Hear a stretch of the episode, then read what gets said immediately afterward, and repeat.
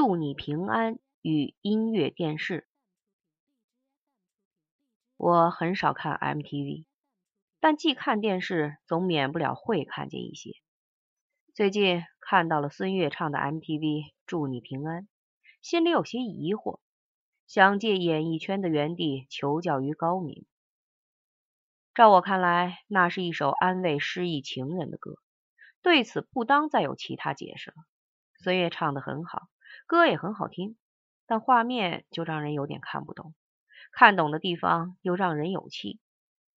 先说我不懂的地方，众所周知，MTV 的画面不一定有逻辑，好看就成。但我不懂的是导演的创意。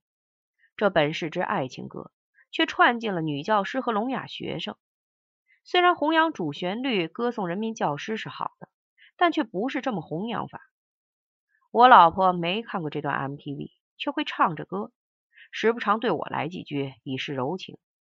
但我总觉得她在说我是哑巴，这不就是搞串了吗？主旋律是主旋律，男女之情是男女之情，切不可这样胡传。再说，在片首，孙悦打扮的像个小蜜。片中才出现了聋哑学生。假如不是我想象力过于丰富，这故事仿佛是说，有一聋哑学校的教师丢下学生跑到深圳傍上了大款，回过头来想想被丢下的学生，心中不忍。这歌就不叫祝你平安，该叫做鳄鱼的眼泪。因为真有良心，就该回去教书。就算真有这样的事，也只是极个别的现象，没有普遍意义。再说说我自以为看懂了的地方。片子结束时，出现了一个交通警，微笑着做准许车辆通行的手势。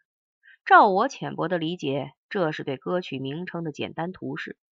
警察同志让你过去，同时一笑，此乃祝你平安之意也。用这种手法来点题，但愿我理解错，因为把别人想得如此低能是有罪的。有个英文歌，Crazy。请这位导演来拍 MTV，就要拍些疯子了，否则没法点题。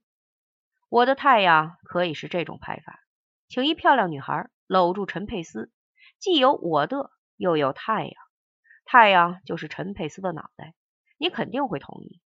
我的创意虽然直路，尚不如祝你平安的结尾那么直。要拍岳飞的《满江红》，就得去请食人族，否则不能饥餐胡虏肉。按照这种自然主义的逻辑，麦当娜的《Like a Virgin》该请观众看点什么？难道要请大家当一回大夫去看那个东西？我们又不是妇科大夫，看了也看不懂。